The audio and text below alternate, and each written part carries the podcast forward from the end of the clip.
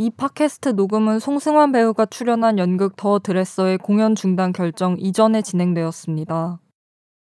더 드레서는 사회적 거리두기 격상에 따라 28일까지 공연이 중단되었음을 알려드립니다.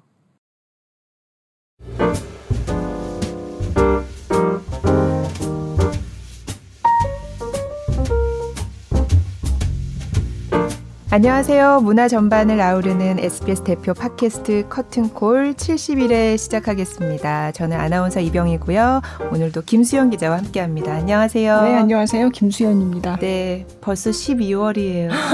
네, 시간 가는 게 점점 빠르게 느껴지죠. 네, 코로나와 거의 1년을. 아, 네, 코로나가 일상이 됐으니까 아. 견디고 버텨야 하는. 이런 말 해도 되나? 존버. 그러면 다 된다고 그러더라고요. 자, 12월에 첫 손님이네요. 네. 오늘 커튼콜의 초대 손님은 9년 만에 연극 무대로 돌아와서 다시 관객들을 만나는 배우 송승환 씨와 함께 하겠습니다. 안녕하세요. 네, 안녕하세요. 네, 안녕하세요. 반갑습니다. 네. 먼저 간단하게 자기 소개를 좀 부탁드려도 될까요? 아, 저요? 네, 저는 뭐, 뭐, 배우도 하고, 네. 또 공연을 만드는 일도 네. 하는 어, 그런 송승환입니다. 아, 네. 너무 뵙고 싶었는데 또 이렇게 팟캐스트 네. 와서 네. 저 완전 호강하면서 살잖아요 요즘에. 제가 열심히 호강시켜 네. 열심히 아. 섭외하고. 어, 이렇게 만나 뵙게 돼서 너무 어, 반갑습니다. 네네. 최근 그뭐 근황을 뭐 어떻게 말씀드려야 되죠? 근황은 지금, 지금 연극 하고 계시는 거잖아요. 네. 예. 네. 그 얘기부터 좀 어, 여쭤볼까요? 네. 요즘 이제 그 더 드레서라는 연극에 출연 중이에요. 네. 그래서 어, 매일 밤 공연하고 있고요. 정동극장에서 음. 내년 1월 3일까지 어, 아주 재밌고 행복하게 하루하루를 보내고 있어요. 오랜만에 무대에 서니까 네. 너무 좋고 또 이 코로나 이 와중에도 극장을 찾아주시는 관객 여러분이 너무 고마워서 네. 열심히 안 할 수가 없네요. 9년 만이라고. 아, 네. 그 9년 전에 그 명동 예술극장에서 네. 갈매기 할 때, 네. 그때 뜨리고린으로 출연을 했었고요. 음. 이제 그 전에 사실 에코스의 다이사트로 했던 게 아마 11년 전이고 네. 그 이후로는 사실은 제가 뭐 다른 공연 제작 일도 있고 네. 또 평창 올림픽 개최식 준비하느라고 네. 한 3, 4년을 어, 네. 그 일에 열중하느라고 다른 일을 전혀 못 했고 네. 어, 그래서 오랜만에 연극 무대에 서게 됐죠. 음. 사실 평창 올림픽 얘기는 전에 장유정 연출가 네. 작년에 네. 여기 이 팟캐스트에 나와서 아, 좀 그랬군요. 얘기를 들려준 적이 있어요. 네, 네. 그래서 네. 굉장히 고생도 많이 하셨고 음. 또 그만큼 보람도 컸고. 네. 네. 맞아요. 그때 송승환 총 감독님이 얼마나 열정을 기울여서 준비를 하셨는지 음. 또 그런 얘기도 좀 들었었어요. 아, 그러셨어요. 네. 장유정 씨가 제 부감독이었으니까 그렇죠. 뭐잘 얘기했죠 저에 대해서. 아, 그럼요. 네. 저는 사실 송승환 대표님하고 계속 불러왔거든요. 예. 왜냐하면 제가 이제 문화부에서 처음 뵀을 때는 물론 배우로서도 하셨지만 이제 PMC 프로덕션에서 난타의 제작자 네. PMC 프로덕션 대표님으로 항상 배웠기 때문에 다른 공연도 많이 제작하셨고 그래서 저는 항상 아 대표님 대표님 아니 김수영 네. 기자님하고도 우리가 인연이 이제 오래됐잖아요. 네. 네. 음, 연극 담당을 오래 하셨고 예. 네. 제가 이제 난타를 만들고 아주 활발하게 그 난타 전용극장을 만들고 또 브로드웨이를 네, 가고 뭐그 네. 과정을 우리 김 기자님이 네. 다 취재를 하셔서 네. 그 이후에 또 이제 창작 뮤지컬들 계속 만들 그렇죠. 때도 네. 늘 와서 봐주시고 뭐 김수영 기자님하고 2년 때문에 오늘 제가 이 자리까지 오게 된 거죠. 아유, 네. 아유, 저의 면을 세워주시는군요. 감사합니다. 네, 사실 지금 공연하고 계신 중이라서 이렇게 출연하시는 게 뭐 그렇게 쉽게 할 수 있는 음. 일은 아니었을 것 같아서 이렇게 뭐 어렵게 뭐 와주셔서 김수현 기자가 와야 되잖아요. 아유 감사합니다. 감사합니다. 저도 함께 네. 감사드릴게요. 네. 지금 하시는 작품에 대해서 좀 얘기 듣고 싶어요. 네. 예. 아, 로날드 하워드라는 작가의 희곡인데요. 1940년대를 배경으로 하는 작품이에요. 1942년도에 이제 2차 대전이 한참일 때 네. 그때 영국의 많은 극단들이 그 전쟁 중에도 공연을 했거든요. 음. 음 그래서 우리 작품을 보시면은 공연 중에 공습경보도 울리고 네. 폭탄이 떨어지는 소리도 들리고 음. 그 와중에 공연을 하는데 그 극단의 극단 대표 겸 노배우 어 제가 맡은 역할이에요. 네. 극 중에서 이름은 없고 선생님이라고 불립니다. 음. Sir라는 호칭으로 음. 불리죠. 그 선생님과 16년 동안 옆에서 어, 의상 담당이라고 하지만 뭐 의상뿐만 아니라 거의 모든 일을 옆에서 도와주는 음. 지금으로 치면은 뭐 로드 매니저나 혹은 코디네이터 아, 같은 아, 네. 이제 그런 역할을 하는 노먼 이 두 사람이 에, 하루 저녁에 일어나는 일이에요. 리오왕 막을 올리기 1시간 전부터 리오왕 공연이 끝난 1시간 후한 음. 4, 5시간 동안 분장실과 무대에서 일어나는 일. 네. 예, 그 일을 다룬 작품이죠. 음. 전쟁통에 연극을 한다는 그 상황이 음. 어떻게 보면 요즘에 그쵸. 사실 그 코로나랑 전쟁을 치르고 있는 것 같은 그러니까요. 이런 상황하고도 예. 굉장히 맞물리는 대목이 많아서 저는 네. 네, 공연을 보면서 중간 중간에 어 이거 요즘 얘긴데 이런 생각이 드는 대목이 꽤 많았어요. 음. 그, 극 중에 제가 이제 리오왕 공연을 끝내고 카텐콜을 하면서 네. 관객들한테 하는 얘기 중에 우리는 지금 불안한 시대를 살고 있습니다. 음. 뭐 일상이 깨지고 문명이 위협당해도 음. 버티고 살아남기 위해서 각자의 자리에서 온 힘을 다하고 있습니다. 음. 이런 얘기들을 관객 여러분들이 1942년도 얘기가 아니라 지금 얘기로 네. 많이 받아들여 주시게 되는 것 같아요. 네. 왜냐하면 코로나 상황이 비슷하잖아요. 그러니까요. 일상이 다 깨지고. 네. 그러면서 제가 아, 제 연극 배우들이 이 위험한 상황에서도 해야 될 일은 위대한 연극 작품 안에서 음. 살아 숨쉬는 것입니다. 음. 그런 대사를 하죠. 음. 아마 네. 그런 대사가 우리 김 기자님 얘기하신 것처럼 관객 여러분들이 어, 지금 얘기네 이렇게 네. 많이 공감을 네. 하시는 것 같아요. 네. 음. 그 그게 무대 위에서 또 무대가 있는 거잖아요. 저희가 네, 이제 네. 보고 있지만 네, 극중 극이니까 그래서 나와서 이제 그렇게 그 극중 극에서의 커튼콜이잖아요. 음. 그렇게 얘기를 하는데 그럼 저희가 그 관객이 사실 1942년에 그 극중극을 보고 있는 관객도 되면서 음. 약간 그런 느낌인 어. 거예요. 네. 네. 그러니까 그 전쟁통에 공연을 보러 갔던 그 관객의 느낌 또 느끼면서 네. 저희가 또 2020년 이 코로나 시대를 살아오는 음. 그렇지만 이 상황에서 연극을 보러 온 관객의 입장에서 음. 그렇게 같이 어. 이렇게 이렇게 느끼면서 사실 굉장히 다른 시공간의 얘기지만 이게 딱 겹쳐지는 음. 것 같은 그런 느낌이 있어서 약간 울컥하게 하는 아. 음. 약간 그런 느낌이 있었어요. 어. 네. 그 제가 극 중에서 카텐콜을 하는 거잖아요. 그렇죠. 극중 극에서 네, 네. 처음에는 관객 여러분들이 아, 이건 내가 리오왕 관객이 아니니까 그렇죠. 관객 네. 여러분들 네. 박수를 쳐야 되나 말아야 되나 맞아요. 망설이시다가 네. 제가 카텐콜 마지막에 이 위험한 시기에 극장을 찾아주신 맞아요. 관객 네. 여러분 네. 진심으로 감사합니다 하고 인사를 하면 관객 여러분들이 다 박수를 나오죠. 치셔서 네, 네. 어, 이제 본인이 리어왕 관객인지 이정극 네. 관객인지 맞아요. 혼돈이 되시면서 네. 또 어떤 일체감도 느끼시고 그렇죠. 그런 딱 거죠. 그런 느낌. 어. 어, 내가 방금 이 전쟁통에서 막 폭탄 떨어지는 소리도 듣고 음. 하면서 본 것 같은 음. 네, 네. 그런 느낌을 받게 돼요. 그래서 어. 자연스럽게 저도 거기서 막 박수를 치고. 네.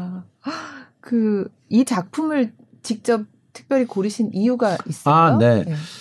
그 이 공연이 오르게 된 기획 배경이 정동극장이 오랜만에 12년 만이라고 그래요. 12년 만에 연극을 하면서 음, 배우 한 사람을 지목해서 그 배우가 선택한 작품을 아. 무대에 올리는 이런 시리즈를 시작을 했어요. 네. 네. 뭐 고맙게도 첫 해에 저를 지목을 해주시고 음. 절 보고 작품을 어, 고르라고 그래서 뭐 이 작품 저 작품 많이 봤어요. 어떤 작품을 할까. 어 그러다가 어느 날 문득 이 작품이 떠올랐어요. 음. 음 제가 이 작품을 83년도에 그때 뉴욕에 잠깐 들렸을 때 그 당시 극단 춘추의 문고원 대표님이 어. 그때 아마 연극계에서 그 당시에는 몇 달씩 뉴욕 연수를 보내주는 프로그램이 있었어요. 그래서 네. 문고원 선생님이 미국 연수를 와 계셔서 뉴욕에서 만났는데 그때 저를 만나시더니 아 뉴욕에서 아주 좋은 대본을 하나 음, 구했다고 음. 얘기하셨던 기억이 나요. 아. 그 작품이 바로 더 드레서거든요. 네. 근데 제가 84년도에 이 공연을 보지는 못했어요. 네. 다만 포스터는 기억이 나요. 네. 오영경 선생님과 돌아가신 김기로 선생님이 아. 출연을 하셨던. 음. 그래서 뉴욕에서 만났던 그 문고원 대표의 얘기 또 제가 봤던 포스터가 기억이 나서 이 대본을 찾았죠. 음. 근데 예, 극단 춘추가 이미 오래전에 문을 닫았고 문고원 선생님도 지금 어디 외국에 계신지 어. 연락이 안 네. 되고 네. 그래서 자료원에 갔더니 그 손으로 이렇게 등사한 대본이 한 권딱 어, 아, 그래요? 보관이 돼 있더라고요. 네. 그래서 그 대본을 찾아서 다시 읽어보고 아 참 좋다. 음. 또 어차피 저는 배우의 입장에서 이번에는 대본을 찾은 거니까 이 노역을 내가 한번 해보고 싶다 이런 생각이 들어서 음. 이번에 이제 정식으로 원작자한테 연락을 하고 음. 그래서 라이센스 계약을 하고 네. 이 작품을 공연하게 됐죠. 음. 실제로 음. 그 작가가 그런 경험이 있다고 나오더라고요. 네, 로날드 하워드라는 작가가 남아공 출신이에요. 네. 근데 이제 연극 공부를 하기 위해서 런던 영국을 갔었고 네. 가서 아마 배우로서 성공이 좀 힘들었던 모양이죠. 음. 그래서 실제로 극단에서 드레서 역할을 네. 했던 거죠. 아. 그때 경험을 가지고 음. 써서 81년도에 발표를 한 아. 거죠. 네. 근데 이분이 이제 드레서로 할 때 모셨던 그 어, 도널드 윌콕인가 하는 저관 네. 그 실제로 모셨던 분. 아, 네, 네. 그분이 진짜로 리오왕도 잘하셨던 분이라고 아. 그래요. 네, 그분의 얘기를 100% 그대로 쓴 건 아니지만 네. 자기가 드레서를 하면서 주변의 다른 드레서들 음. 또 자기가 모셨던 그 배우와 그 주변 사람들의 얘기를 음. 어느 정도 모티브로 이 작품을 썼다고 그 로널드 하워드 작가가 얘기를 했고요. 음. 어, 이분은 후에 극작가로 성공을 했죠. 여러분 네. 잘 아시는 로만 폴란스키 감독의 피아니스트 아, 네. 각본을 써서 네. 아카데미 희곡 저 음. 시나리오상도 받았고. 네. 그러나 어쨌든 이분이 실제로 그 런던에서 젊은 시절에 그렇게 의상 담당으로 노배우를 모시고 있었던 경험이 음. 이 작품이 나오게 된 계기가 됐다고 그러죠. 음. 그러면 안타깝게도 이 작가가 지난 9월에 타계하셨어요. 아 그래요? 네, 로날드 아, 하워드라는 아주 좋은 네. 작가죠. 네. 그럼 드레서 역할 하는 배우도 좀 말씀을 해주시면. 네. 네. 그 안재욱 씨하고 네. 오만석 씨가 하고 있는데 어, 뭐 둘이 다 잘하죠. 네. 잘하는데 색깔이 많이 달라요. 아. 어, 굉장히 색깔이 다른데 다르지만 뭐 아주 그 노만 역할을 충실하게 해내고 있고 제 입장에서는 어, 오늘은 오만석 배우하고 또 하고 네. 내일은 또 안재욱 배우하고도 할 네. 때마다 어, 사실 장기 공연하다 보면 조금 그 매너리즘 같은 거에 아, 빠지게 그렇죠. 되는데 네. 예, 사람이 바뀌니까 정신이 번쩍번쩍해서 아. 무래도 디테일이 다르거든요. 아, 네. 어떤 네. 친구는 네. 이 대사 할 때 저기가 있고 어떤 친구는 어. 이 대사 할 때 여기 와 있고 조금씩 달라요. 아. 근데 그런 것들이 오히려 신선해요. 네. 음, 저는 이제 원캐스트로 매일 하지만 제 아내 역할 또 노만 역할은 두 배우가 더블 캐스팅을 네. 하고 있는데 신선하고요. 음. 안재욱 배우는 어찌 보면 집사 왜 네. 예전에 집사라고 왜 음. 모든 걸 옆에서 돌봐주는 네, 네. 네. 그런 집사 같은 캐릭터의 맛이 좀 나요. 네. 어, 아무래도 나이가 조금 재욱 씨가 위니까 네. 만석 씨는 옆에서 그 장난꾸러기 로드 매니저 같은 음. 어, 귀엽고 그, 그래서 오만석 씨는 좀 가벼워 보이지만 굉장히 또 나중에 엔딩할 때 보면 그 안에 묵직함이 있어요. 안재욱 씨는 좀 묵직해 보이지만 그 안에 또 아주 가벼운 위트가 있어요. 아. 그래서 두 배우의 매력이 참 달라요. 근데 음. 제 입장에서는 좋아요. 네. 새로운 두 똑같은 인물이지만 서로 다른 배우를 만난다는 게 음. 예, 매일매일 무대에서 신선하죠. 음, 그런 좀 해석하는 것들이 다 배우의 몫인가 봐요. 아, 이제 배우가 역할을 해석하지만 네. 이제 연출과 의논을 하죠. 음. 어, 그래서 각자 대본을 보고 아, 이 역할을 어떻게 표현할까 음. 자기 나름대로의 분석이 있고 또 연출은 아무래도 작품 전체를 보는 사람이니까 음. 연출의 해석이 있죠. 음. 그 둘이 맞을 때도 있고 틀릴 때도 있어요. 음. 음.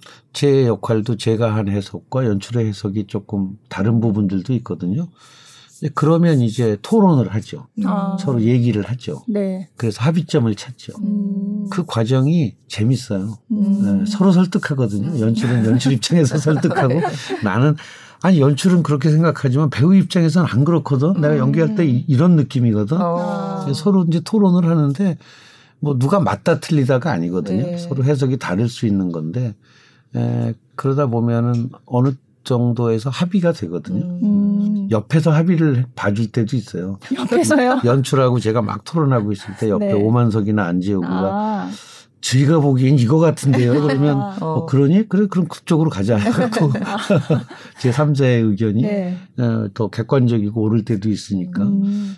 그런 과정이 바로 연습하는 과정이에요. 음. 음, 작품에 대해서 역할에 대해서 서로 토론하고 또 이 작품은 그런 토론 과정이 유난히 많았던 것이 이 작가가 참 뛰어난 작가인 게 대부분 희곡이나 시나리오를 보면 어떤 인물을 좀 한 가지 성격으로 획일화 하는 경향이 아, 있어요. 네, 네. 뭐 우리 흔히 좀 대중적인 영화를 보면은 나쁜 놈. 그렇죠. 그럼 처음부터까지 네. 나쁜 놈이죠. 네. 아주 좋은 사람, 처음부터까지 좋은 사람. 네. 음. 근데 이 작가는 모든 인물의 장단점을 다 표현해 놨어요. 네. 네. 그러니까 제 아내 역할만 해도 이 여자가 뭐 연극보다는 미국 가서 영화배우 되지 못한 걸 후회하고 네. 저거를 막 탓하지만 그러나 막상 막이 올라가면은 어, 태풍 소리 조금이라도 더 크게 내주려고 직접 강풍기를 네. 돌리면서 네. 네. 그런 다양한 면이 있잖아요. 우리 인간들한테는. 음. 근데 이 작가는 그런 다양한 면을 다 표현해 놨어요. 음. 제 역할도 누구보다도 철저한 연극 배우로서의 연극 정신을 갖고 있죠. 굉장히 그럴 때 보면 아주 예술가 같아요. 네. 그러나 또 단역 배우 출연료 깎으려고 할 때는 맞아요. 너무나도 아. 어, 어, 아주 그, 그 자린고비 극단주 네. 같기도 하고요. 또 노만한테 소리 지를 때 보면 어 맞아요. 아니 무슨 아랫사람을 저렇게 막대해라는 생각이 들죠.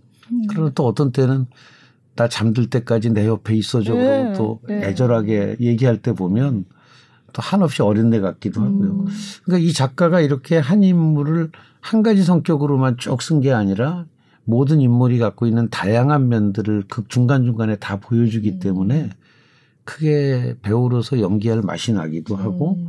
또 다양하기 때문에 보는 이에 따라 해석이 많이 다를 수 있기 때문에 음. 작품 분석하는 과정에서 여러 가지 토론의 여지를 또준 네, 거죠. 네. 음, 재밌었어요. 네. 네. 연출을 장유정 연출가가 하잖아요. 네. 그러니까 아까 음. 평창에서도 호흡을 맞췄던. 네. 네. 그래서 뭐 환상의 콤비로 되지 않았을까. 뭐. 그 장유정 씨하고 제가 처음 작업한 거는 이제 형제는 용감했다라는 네. 창작 뮤지컬인데 그게 이제 한예종 졸업하고 장유정 씨가 이제 기성 무대에서 처음으로 쓰고 제가 제작을 했던 네. 작품인데 그게 벌써 한 15년 됐어요. 그렇죠. 그때서부터 2년이죠. 네. 그 이후에 금발이 너무에를 네. 또 같이 작업을 했고 또 평창올림픽도 네. 같이 작업을 했고 그 저랑 이제 호흡이 잘 맞는 것 같아요. 말하자면 작품을 분석하는 음. 시각도 굉장히 둘이 비슷하고 네. 또 사실 연극 작업이라는 게 굉장히 디테일이 중요하거든요. 어떤 장면에서 조명이 3초 만에 꺼지느냐, 5초 만에 꺼지느냐는 느낌이 굉장히 달라요. 음. 하나, 둘, 셋 한 동안 어두워지는 거와 하나, 둘, 셋, 넷, 다섯, 5초 음. 동안 어두워지는 건 정말 느낌이 달라요. 음. 근데 그게 3초가 좋은지 5초가 좋은지 이제 그런 느낌이 장 감독이랑 저랑 잘 맞는 것 같아요. 네. 저는 이 장면에서는 한 5초 정도 천천히 음. 조명이 꺼졌으면 좋겠다. 예를 들면 네. 그런데 연출도 같은 생각일 때가 많거든요. 음. 이제 어떤 연출은 한 2초 만에 꺼버리면 아 이건 나랑 감성이 좀 다른 거죠. 근데 이제 그런 디테일한 감성들이 음. 많이 잘 맞고요. 네. 또 하나는 이게 외국 작품이니까 어차피 각색 과정이 필요해요. 그렇죠. 왜냐하면 네. 원작에 보면 우리가 모르는 영국의 지명 음. 또 영국 사람들만이 이해할 수 있는 위트 이런 것들이 네. 많이 있는데 그게 우리나라 공연에서는 관객들에게 전달이 음. 안 되니까 좀 각색이 필요한데 장유정 연출은 우리나라에 많은 좋은 연출자들이 계시지만 직접 대본을 쓰고 그렇죠. 연출하시는 분들은 네. 많지가 않아요. 네. 장유정 씨는 그 쓰는 능력이 음. 있거든요. 그래서 이번 작품을 아주 잘 각색해줬고 아. 또잘 연출해줘서 고맙죠. 네.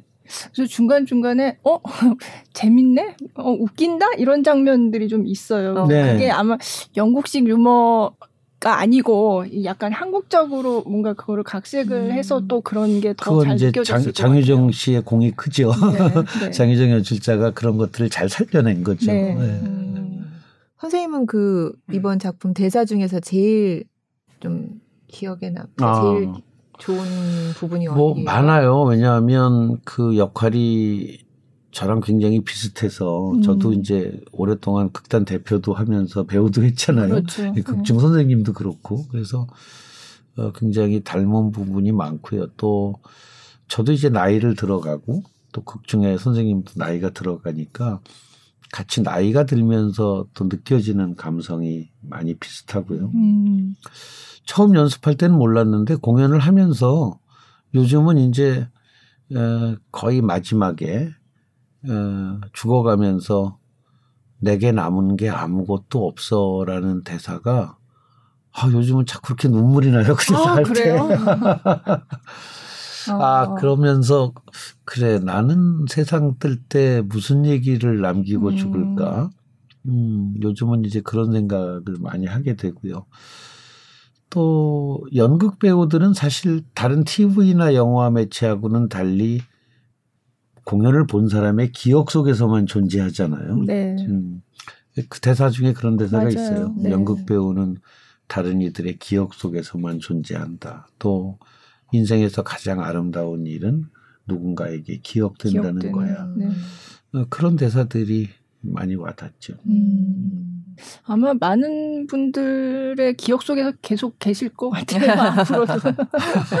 저한테는 사실은 참 젊으실 때 그 모습도 그리고 뭐였죠? 젊음의 행진인가요? 네, 아, 젊음의 알아요. 그쵸? 아, 젊음의 행진을 아세요? 아유, 그럼 나이가 좀 드셨는데. 아, 얘기하지 마실까요? 연식이 다 나와. 네. 그러니까 그때 사실은 그 전에 아역 배우로 처음에 이제 연기를 시작하셨는데 음. 그거는 사실 저는 그거는 잘 모르고요. 네, 보니까 네. 제가 태어나기도 전부터 하셨더라고요. 1965년이라고 네. 돼 있어서 제가 깜짝 놀랐어요. 어제 그렇게 일찍 데뷔하셨나? 아 데뷔가 하고. 65년. 네. 동아일보랑 어제 인터뷰를 했는데 인터뷰를 한 이유가 그 동아연극상이라는 연극계의 아, 상이 있죠. 근데 네. 제가 아직 기록을 갖고 있대요. 그래서 무슨 기록이냐고 했더니 동아연극상 수상 최연소 기록. 어. 제가 68년도에 동아연극상을 아, 받았거든요. 68년도에요? 몇 살이요? 11살 때. 어머, 어머. 네. 그때 아역상이라는 부분이 없었는데 어. 그에 항마을 사람들이라는 연극에 제가 출연을 했는데 특별상이라고 해서 어. 저한테 동아연극상 아역상을 주셨어요. 아, 그래서 그렇구나. 제가 그 기록 보유자입니다. 동아연극상 최연소 수상자. 어, 그래서 저도 이게 오면 양력 뭐 이런 거를 네. 받아 보잖아요. 근데 음. 이렇게 찾아보니까 뭐 65년에 데뷔를 하시고. 네. 어, 그래서 제가 아는 저 저의 기억 속에서는 한참 그 청춘 스타 있을 네. 때 그 젊음의 행진 MC를 하시고 네, 그럴 때부터 사실은 그때부터가 이제 쭉 기억이 계속되는 건데 제가 이제 직접 뵙고 이렇게 뭐 알게 된 거는 이제 대표님 시절인 아, 거죠. 난타. 난타. 네. 난타 제작사 네. 대표님 시절인 거죠. 네. 난타도 벌써 이제 제가 97년 10월에 초연을 했으니까 네. 벌써 23년이 됐어요. 음, 제가 저는 98 년에 문화부를 처음 갔거든요. 네, 그러니까 네. 초연 때 보지는 못했고 음. 어쨌든 초창기 때 그렇죠. 네, 네 봤는데 네. 제가 그래서 난타 공연을 엄청 많이 봤어요. 무슨 무슨 계기가 있을 때마다 뭐 몇 회 공연 뭐, 어. 뭐, 이런 거 있잖아요. 뭐, 뭐, 뭐, 천회, 뭐, 이럴 때. 뭐 천만 돌파. 네, 뭐, 천만 돌파. 그러니까 그런 거 있을 때마다 가서 봤는데, 이게 여러 번 봐도 또 볼 때마다 재밌더라고요. 어. 네, 네. 그리고 계속 조금씩 조금씩 이렇게 바뀌어가는 게 네. 요즘은 어떤지 모르겠는데 그런 모습이 또 보이고 해서 더 음. 재미있게 봤던 것 같아요. 네. 그리고 그때 저는 모르고 봤는데, 어, 저 배우 너무 웃긴다. 이랬던 분들, 난타 배우들이 나중에 영화 배우로 굉장히 유명해지신 분들이 꽤 계세요. 아, 진짜요? 누구요? 지금 뭐 유승용 씨. 아.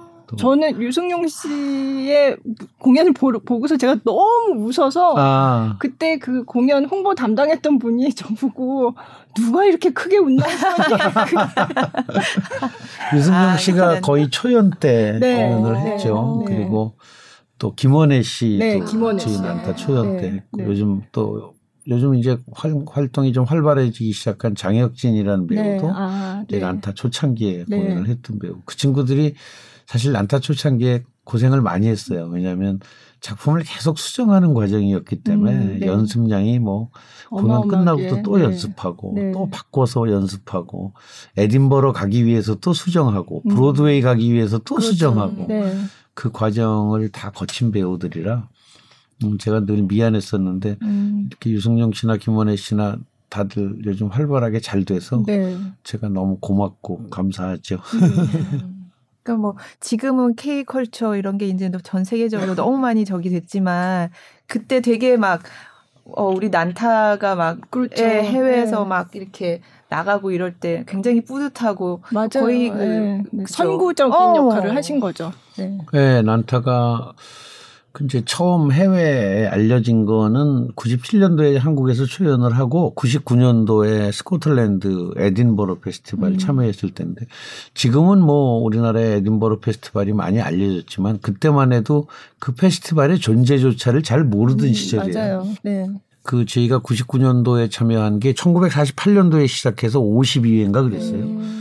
근데 그 축제가 생기고 50년 만에 난타가 한국 연극으로는 처음 그 페스티벌에 참여를 한 거니까 우리가 너무 좀 우물한 개구리였던 음. 거죠. 그래서 그 에딘버러 페스티벌을 통해서 난타가 이제 전 세계에 알려지는 계기가 됐고 그리고 이제 브로드웨이에 공연을 하고 또 오프 브로드웨이에서 1년 6개월 동안 장기 그렇죠. 공연을 하고 네.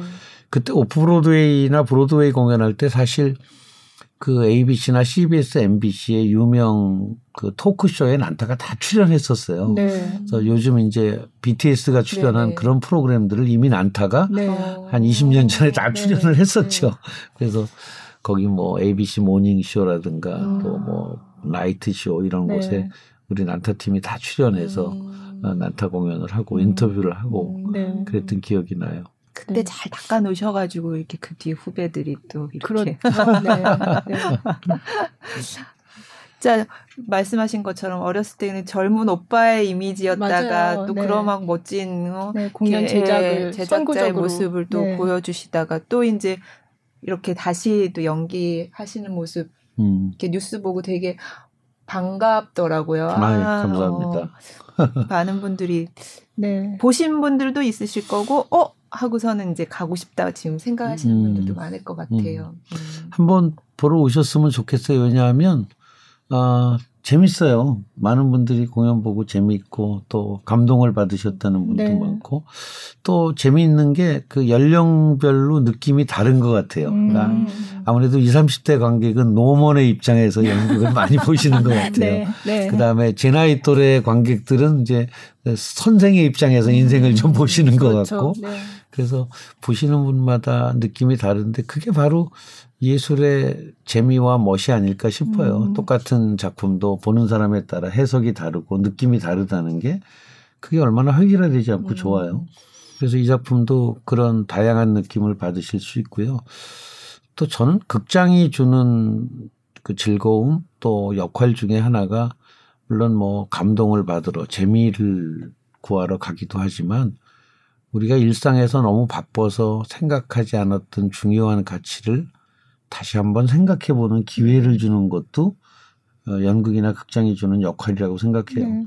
우리 요즘 하루하루가 바쁘잖아요. 네. 나는 코로나에 지쳐서 내 인생이 어떤지 내가 지금 제대로 가치 있게 내 인생을 살고 있는지 이런 생각할 여유가 별로 없는데 이 연극을 보고 나면 가만히 있어봐. 난 잘 살고 있는 건가? 음. 나 이렇게 살아도 돼? 음. 나는 죽을 때 무슨 말을 남길까? 음. 내가 죽은 다음에 사람들은 날 어떻게 평가할까? 음. 뭐 등등 네. 이런 생각을 할 수 있는 기회를 주는 게 좋은 것 같아요. 제 음. 얘기가 아니라 제 친구들이 이 연극을 보고 그렇게 얘기하더라고요.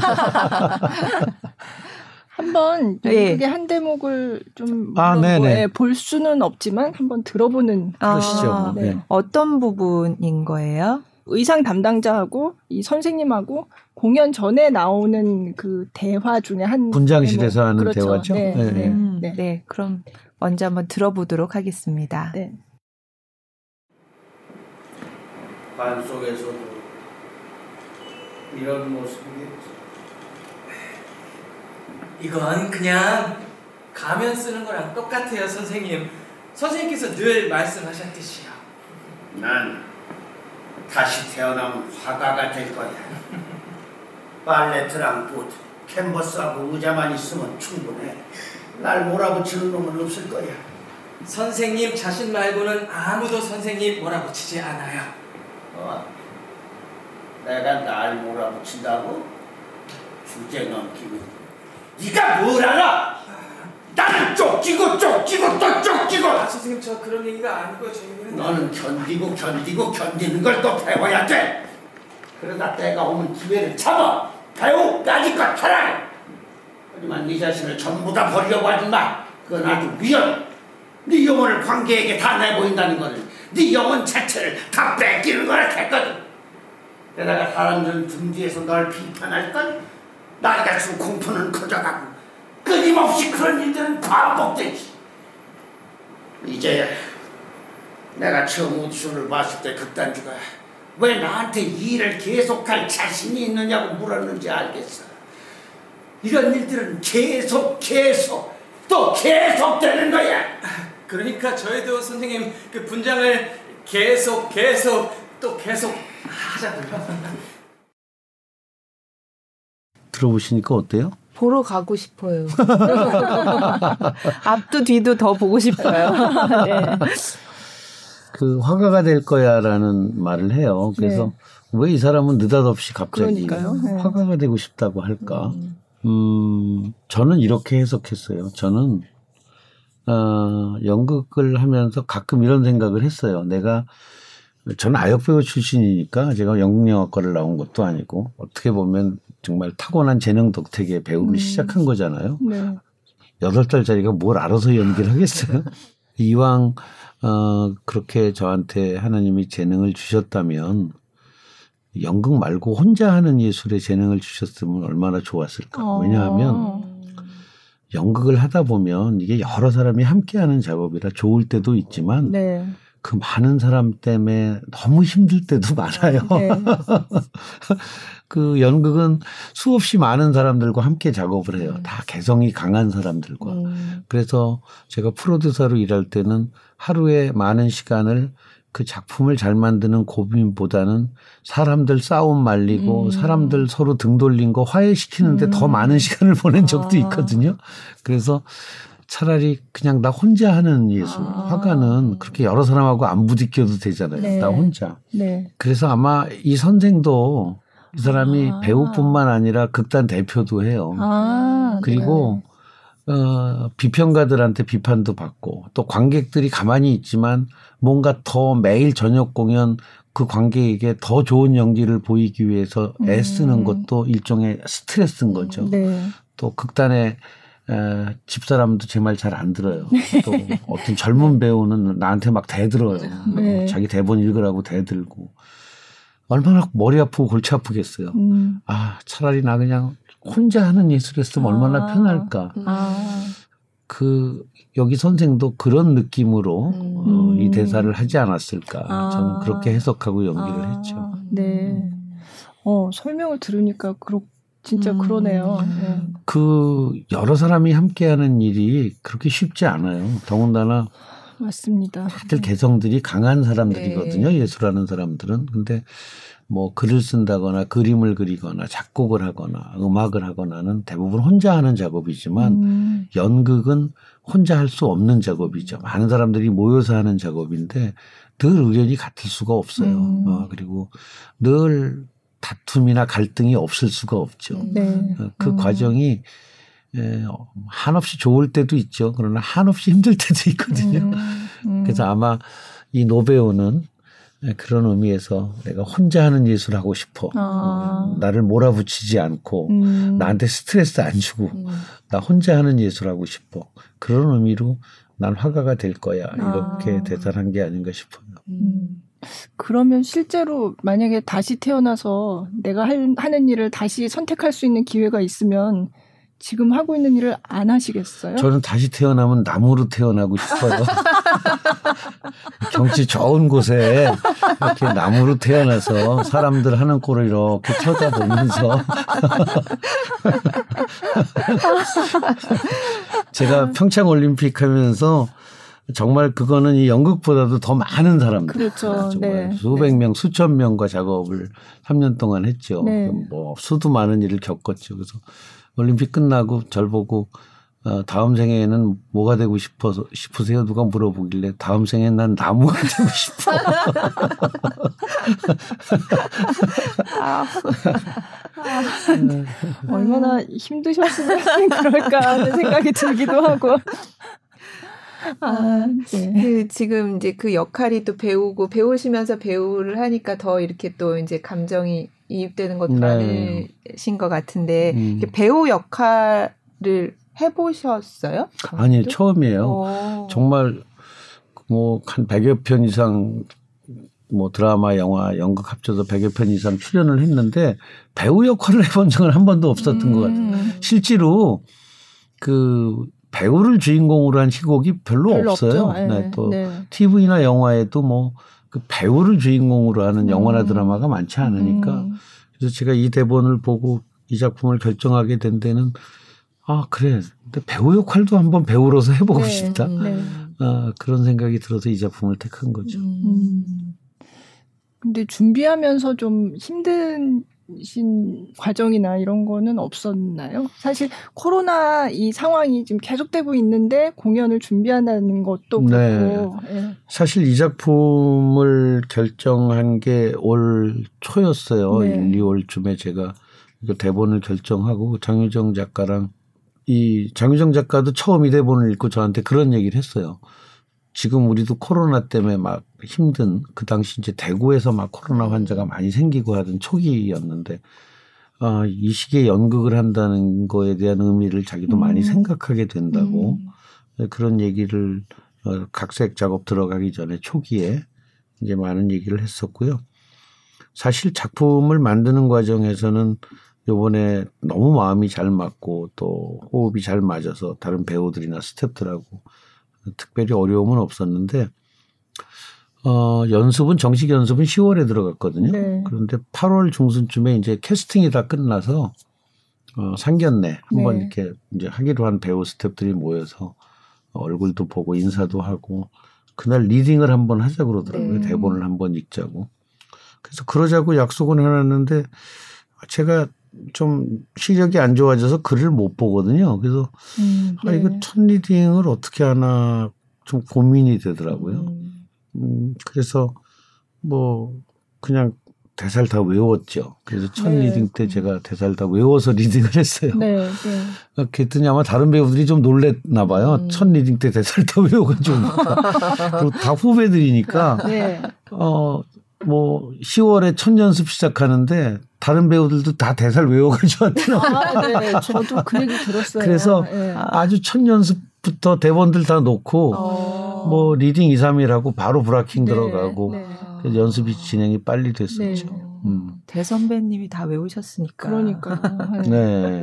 근데 시력이 안 좋아지시고 있다는 얘기를 사실 전부터 음. 이제 들었는데 음. 연극하시고 하는데 좀 어려움이 없으신가요? 아, 뭐 제가 이제 시력이 나빠지기 시작한 게 2018년 평창올림픽 끝나고 봄부터고요. 네. 그리고 2018년 말쯤에 에, 나빠지던 게 멈췄어요. 어. 그리고 2019년 1년 동안 제가 안 보이는 거에 많이 익숙해졌죠. 음. 어, 그래서 뭐 특별히 어려움은 없었어요. 왜냐하면 리허설 하는 동안 그 리허설 뭐 세트의 위치라든가 소도구의 위치라든가 또 내가 움직이는 동선 같은 거를 충분히 리허설을 할 수 있잖아요. 그래서 음. 리허설 동안에 그런 걸 익히면 되니까. 그 다음에 물론 상대방 배우 얼굴은 안 보이지만 제가 들을 수 있잖아요. 네. 그래서 배우의 대사를 듣고 그 느낌으로 내가 연기를 할수 음. 있으니까 음. 뭐 그렇게 특별히 어려움을 느끼지는 않았어요. 음. 음. 음. 할만하더라고요. 네. 어, 안 네. 보이면 들으면 되니까. 네. 그러니까 대본을 그냥 처음에 외우셨다는 얘기를 들었는데 안 네. 그래도 그 공연 관계자가 얘기를 해주더라고요. 그래서 리딩을 하고 있는 줄 알고 갔는데 전부 그냥 전막을 하고 있더라. 이미 다 외워가지고 네. 와서 네. 제일 중요한 역을 맡으신 음. 분이 그렇게 다 외워가지고 첫날부터 그러니까. 그렇게 하니까 아니 제가 좀 미안하더라고요. 난 안 보여서 할 수 없이 외운 건데. 어, 그럼 어떻게 외우시는 아, 거예요? 요즘 이제 한국의 IT 기술이 굉장히 네. 좋아져서요. 그 제가 휴대폰에 이제 문자를 못 보지만 다 들을 수 있어요. 음. 아주 간단한 기능으로 다 들을 수 있고 음. 메일도 다 들을 수 있고 음. 그 대본도 이제 제가 파일로 받아서 음. 이제 TTS라는 기술이 있죠. 음. text to speech. 모든 텍스트를 다 스피치로 바꿀 아. 수 있는 네. 그런 기술이 있거든요. 그래서 그 파일로 받아서 TTS 그 음. 테크닉을 이용해서 제가 듣죠. 음. 다 들으면서 외우죠. 음. 그래서 처음에는 조금 불편했는데 음. 하다 보니까 뭐 보면서 외우는 것보다 오히려 나중에는 속도가 빨라지던데요. 아. 들으면서 외우는 게. 네. 그래서 좋았고 그 다음에 되게 보면서 외울 때는 남의 대사도 보지만 주로 내 대사만 음. 좀 많이 보게 돼요. 근데 네. 들으면서 외우는 건 내 대사만 들을 수는 없어요. 전체를 아, 다 들어야 하기 네. 때문에 오히려 남의 대사도 빨리 제가 이해하고 아. 들을 수 있어서 어. 음. 또, 또 오히려 장점이 있더라고요. 어, 음. 그런 면이 있군요. 네, 네, 네. 음. 그뭐 요즘 사실 이제 코로나 때문에 공연 잘 못하고 그러면서 온라인 공연들도 많이 하고 음. 그런데 거기에 대해서 이제 어 생선회를 통조림에 넣어서 파는 것 같다. 뭐 이런 얘기를 어디 딴 인터뷰에서 하셨더라고요. 네, 그게 참 이제 코로나 때문에 대면에 문제가 생기니까 모든 걸 이제 비대면으로 바꾸고 또 모든 걸 영상으로 네. 이제 전환하는 얘기들이 많이 나왔잖아요. 근데 제 생각은 모든 걸 다 대체할 수는 없다고 생각해요. 뭐 여행도 아무리 좋은 카메라로 좋은 영상으로 뭐 해외를 찍어 온다 하더라도 우리가 직접 여행 가서 느끼는 그런 공기의 냄새, 사람들의 채취, 음. 거기서 느끼는 그 음식의 냄새라든가 맛 이런 거를 영상으로 대체할 수는 없잖아요. 음, 네. 근데 공연도 뭐 어쩌면 음악 공연, 음악 공연이라든가 뭐 뮤지컬까지는 좀 가능할 것 같아요. 그런데 연극은 음. 이건 정말 영상으로 보는 거와 실제 무대 위에 배우들이 땀방울을 뚝뚝 떨어뜨리면서 어, 발걸음을 옮기면서 하는 그 연기를 라이브로 보는 거하고는 너무 차이가 커요. 그래서 음. 그걸 영상으로 대체하는 거는 최선의 방법은 절대 아니라고 생각이 들어서 어, 제가 생선회를 통조림에 넣어서 파는 것 같다 이런 얘기를 음. 했고요. 저는 오히려 지금 어쩌면 공연장이 상대적으로 다른 곳보다 좀 안전할 수 있죠. 상대적으로 예를 들면 식당이나 음. 지하철이나 버스 안보다는 안전해요. 네. 왜냐하면 다 일렬로 앉아서 마스크를 쓰고 어, 조용히 무대를 바라보고 있잖아요. 그렇죠. 음식을 먹는 것도 음. 아니고 대화를 하는 것도 음. 아니고 그래서 어, 다행히도 공연장에서는 아직 코로나 환자가 한 명도 나오지 않았고요. 음. 공연장 관객에게서는 네네. 또 정말 이, 이런 앞으로도 이런 전염병, 이런 코로나 같은 어, 이 대면에서의 문제가 생긴다면 차라리 극장 객석 하나하나 사이에 이런 플라스틱을 세워서 음. 이렇게 좀 철저하게 옆 사람과의 접촉을 막고 그래도 공연을 라이브로 봐야지 음. 에, 다 영상으로 대체한다는 건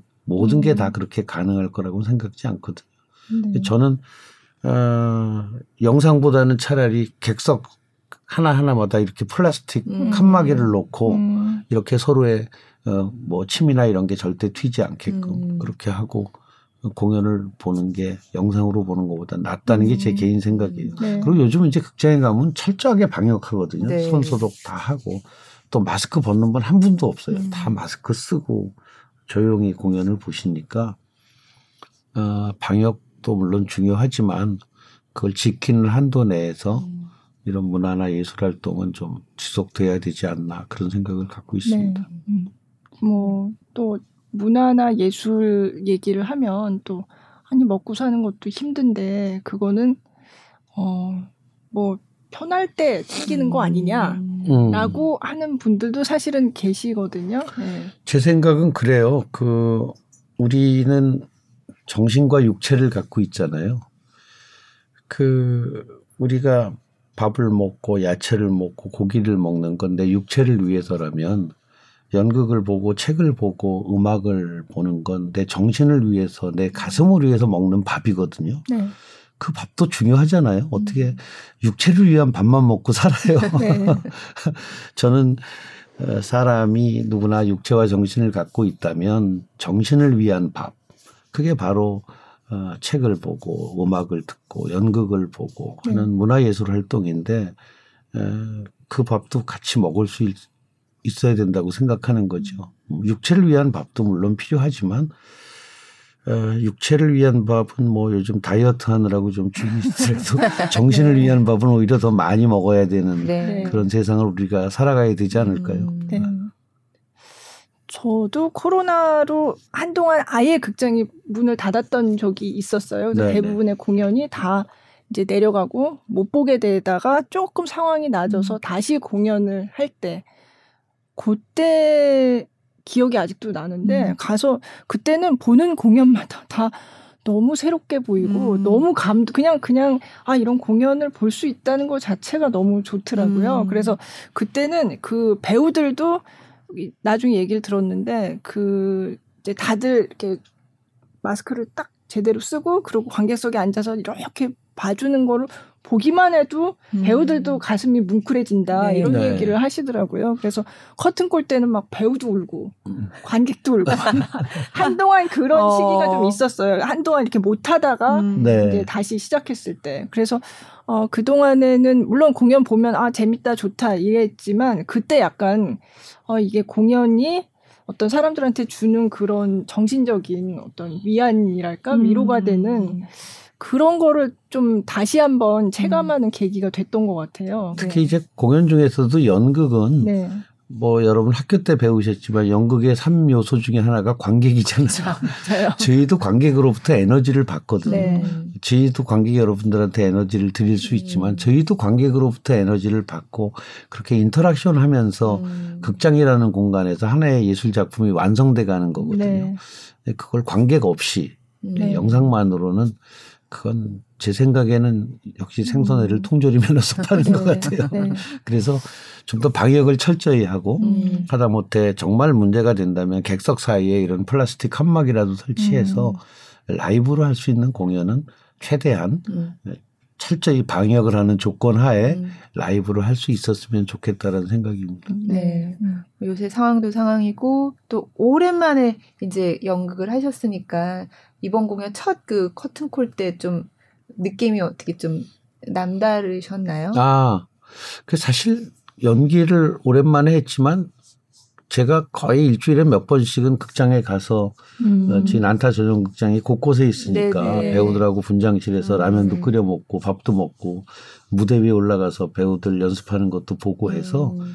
그렇게 9년 만인데 음. 그냥 어저께 왔던 극장에 네네. 또 오는 것 같아서 음. 뭐 그렇게까지 뭐 새롭지는 않았어요. 어. 다만 그래도 이제 연기를 하고 역시 예, 관객에게 박수를 받는다는 게 TV 연기와 영화 연기할 때하고는 또 다른 느낌이잖아요. 음. 음. 그 관객의 박수 소리를 들으면 어, 내가 오늘 연기를 제대로 했나 못했나 그 아주 정확한 평가가 나와요. 음. 그래서 그냥 마지못해 치시는 박수인지 진짜 오늘 연극을 잘 보셔서 진심으로 치시는 아. 박수인지 그런 느낌이 오거든요. 아, 네. 근데 에, 이번 드레스터는 정말 관객 여러분들이 진심으로 박수를 쳐주세요. 음. 그래서 너무너무 고맙고 또 저희들도 용기를 내고 기운을 내서 하루하루 제 배우들이 아주 열심히 하고 있죠. 음. 개인적으로는 뭐 드라마나 이런 이제 여러 가지 그런 장르들 중에 연극이랑 어떤 거 하실 때가 제일 좋으세요? 아, 그 TV나 영화를 할 때는 돈을 많이 줘서 좋아요. 네. 연극은 돈을 안 줘요.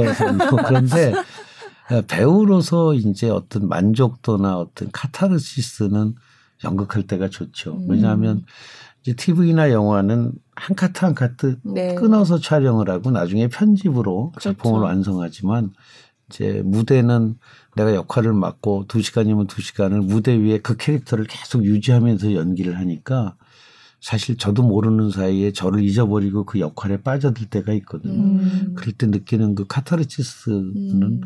그건 정말 뭐하고도 바꿀 수 없는 어떤 음. 희열 같은 건데 음. 그걸 맛볼 수 있는 건 연극밖에 없거든요. 음. 네. 돈을 너무 많이 안 주니까. 근데 어쩔 수가 없는 거예요. 저도 네. 이제 돈을 받는 입장이기도 하지만 제작자로서 개런티를 아, 줘야 그렇죠. 되는 입장일 때도 있는데 네. 시장 자체가 뭐 너무 작다 보니까 음. 공연 시장이 TV나 음, 영화처럼 수없이 많은 대중을 상대로 하는 그런 장르가 아니니까 어, 돈이 적을 수밖에 없죠. 근데 그래서 텔레비전과 영화 할 때는 어, 또 좋죠. 돈을 많이 주니까 얼마나 좋아요. 연극할 때는 어, 그런 경제적으로는 힘들지만 그러나 또 그런 배우로서의 만족감을 크게 얻을 수 있으니까 음. 어, 세상이 공평해요. 다, 다 좋을 수는 없는 것 같아요. 그 연극 중에서 그 노배우의 대사 중에 보면 어, 연극을 하다 보니까 내가 위에서 그 연기하고 있는 나를 내려다보는 것 같은 느낌이 들었다는 네. 그런 얘기하는 대목이 있거든요. 그러니까 음. 굉장히 그러니까 밖에서 내가 연기하고 있는 나를 바라보게 되는 경험을 하는 그 얘기인데 혹시 진짜 그런 경험을 할 때가 음. 있나요 배우들이? 네, 가끔 있어요. 아 그래요? 그게 이제 소위 그 잠재 의식의 연기, 네. 네. 무의식적인 연기라고 어. 얘기하는 거죠. 네. 그 어느 날 무대 위에서 막 대사를 하고 연기를 하고 퇴장을 했는데 네. 어 내가 지금 연, 제대로 대사를 다 했나? 내가 제대로 브라킹을 맞춰서 움직였나? 그게 전혀 기억이 안 나요. 음. 그러니까 정말 그 역할에 몰입했던 거죠. 아. 그런 순간들을 맛볼 때가 있죠. 사실은 매번 공연 때 그런 걸 맛봐야 되는데 음. 그래야 정말 나를 잊어버리고 배역에 몰입하는 건데 그 참 쉽지는 않은 것 같아요. 음. 그러나 어, 문득 문득 그런 느낌을 받죠. 그 연기자가 연기한다는 건 결국 내가 아닌 극중 인물이 되려고 노력하는 과정이거든요. 음. 제가 무대 위에서 관객 여러분이 처음 제가 등장했을 때는 아 송승환이 나왔구나 이렇게 음. 생각하시겠지만 음.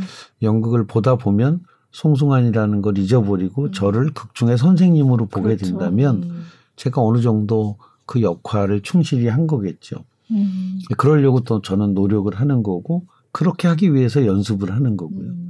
근데 그 연습이 참 잘 되고 어느 날 호흡이 잘 맞는 날은 지금 말씀드린 하신 대로 갑자기 내가 하늘에 붕 떠오르는 네. 것 같더니 네. 내 의식이 나한테서 네. 다 떨어져 나가고 내가 바깥에서 나를 내려다보는 네. 그런 느낌을 받을 때가 있어요. 음. 근데 어떻게 제가 보시는 도중에 선생님처럼 보이시나요? 아유, 그럼요. 잘한 거네요, 제가. 네, 네. 그리고 아우, 너만한테 좀 잘해주지. 다행이네요. 네. 이번 작품이 1월까지 라고 네. 하셨죠. 네, 네. 네. 뭐, 더 드레서 마친 후에는 다른 계획이 있으세요? 아, 저는, 음, 평생 무슨 계획을 세워본 적은 없어요. 왜냐하면 그냥 계속 연기하고 계속 작품을 만드는 거니까 어, 또 연기라는 거는 사실은 자기 의지보다는 타인에 의해서 결정이 음. 많이 돼요. 드라마에서 음. 캐스팅을 나를 해줘야 내가 하죠. 네. 또 연극도 어느 프로덕션에서 저보고 하자고 해야 하지. 제가 뭐 아무 때나 나 요번에 나 주말 SBS 주말 좀 나 출연할래 한다고 할 수 있는 게 아니잖아요. 그러니까 배우는 어떤 의미로는 굉장히 수동적인 직업이에요. 음. 그래서 제가 20대 때 그게 싫었어요. 아. 이렇게 뽑히기를 기다릴 게 아니라 내가 스스로 만들어 보고 싶다. 아, 그래서 네. 제작을 시작했거든요.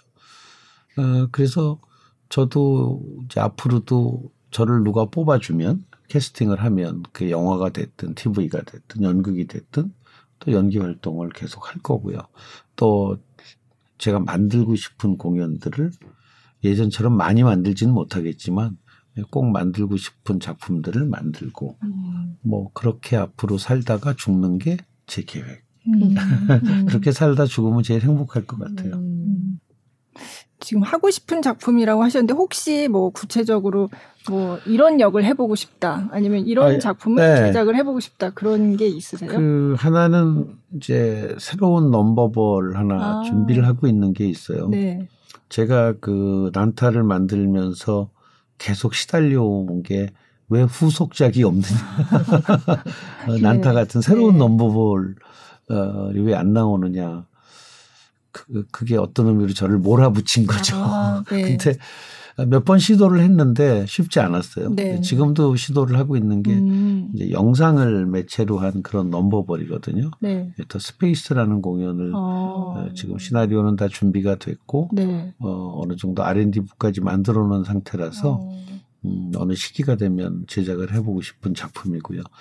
이제 출연하고 싶은 공연은 음, 요번에 드레서를 하기 위해서 다른 많은 희곡들을 봤는데, 네. 어, 참 배우는 좋은 게 늙으면 늙은 역할이 있잖아요. 네. 요번에 주로 좋은 늙은 역할을 할 작품이 뭔가 찾았거든요. 네. 뜻밖의 참 많더라고요. 어. 요번에 극중극으로 선보였던 리어 왕도 한번 음. 도전해보고 싶고, 또 세일즈맨의 죽음도 아. 한번 도전해보고 싶은 역할이고, 뭐 그 외에도 또 많은 좋은 노역들이 많으니까 기회가 오면 이제 그런 노역들을 좀 열심히 할 생각이죠. 네. 음. 지금 난타 공연은 그럼 코로나 때문에 뭐 전용극장 이런 게 다 지금은 가동을 중단한 상태인가요? 네, 그 참 23년을 공연하면서 하루도 쉬지 않았던 공연인데 네. 코로나가 역시 무섭긴 무서워요.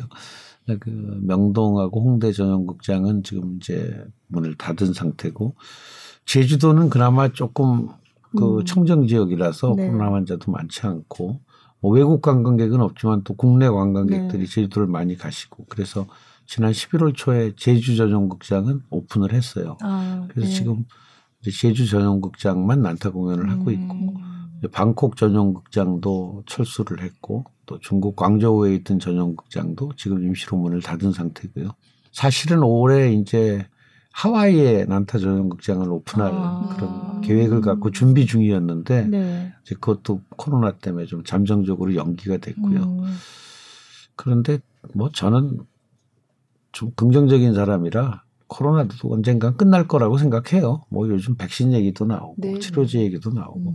어차피 유행병은 유행이 끝나게 마련 아닌가요? 음. 그래서 마치 요번 드레스의 연극 대사처럼 조금만 더 버티고 살아남으면 난타도 다시 음. 전 세계에서 공연할 수 있을 거다라는 음. 희망은 버리지 않고 있습니다. 네, 네. 제가 처음 시작할 때 버티고 견뎌야 된다고 한 게 사실 이 연극 본 기억이 나서 어. 거기서 이제 그런 대사들이 나오니까 네. 그래서 제가 말씀드렸던 거예요. 네, 맞아요. 네. 네. 자, 그럼 어 뭐 마지막으로 팬분들께 한마디 또 해주세요. 아, 음, 뭐 그동안 제가 하는 연극 찾아와 주신 팬 여러분들 너무 고맙죠. 이번에도 그 매표소 직원이 요번 연극은 왜 이렇게 나이 드신 아주머니들이 많이 오시는지고. 근데 아마 팬들도 저랑 같이 나이를 들어가는 거겠죠. 저 20대 때 20대였던 분들이 이제 다 60대가 되셨으니까. 아, 그렇게 잊지 않고 극장을 찾아와 주셔서 너무 고맙고요. 또 앞으로도 저는 계속 연기할 거고 또 좋은 작품 만들도록 노력할 거고 예, 그렇게 같이 늙어가면서 같이 문화예술을 함께 즐기면서 음. 어, 그렇게 살다 갔으면 참 좋겠어요. 앞으로도 음. 제가 잘 늙어갈 테니까 음. 지켜봐 주시고 함께 해주시면 고맙겠습니다. 아, 네. 아, 참, 마지막으로 음. 유튜브를 하신다고. 아, 네. 네. 얘기 들었는데. 네. 그, 최근에 시작했어요. 네. 그래서 제가 오랫동안 이제 배우 활동을 하면서 그 배우 어르신들을 많이 알잖아요. 아, 네. 그분들하고 촬영만 하는 게 아니라 밥도 먹고 뭐 음. 뭐 가끔 맥주도 한잔하고 그분들 사석에서 옛날 방송국 얘기, 옛날 연극하실 때 얘기들이 너무너무 재밌어요. 네. 그래서 그런 얘기들을 남겨놓지 않으면 다 음. 없어지고 말 거 아니에요. 네. 그래서 제가 송승환의 Wonderful Life라는 유튜브 채널을 최근에 오픈을 했어요. 그래서 네.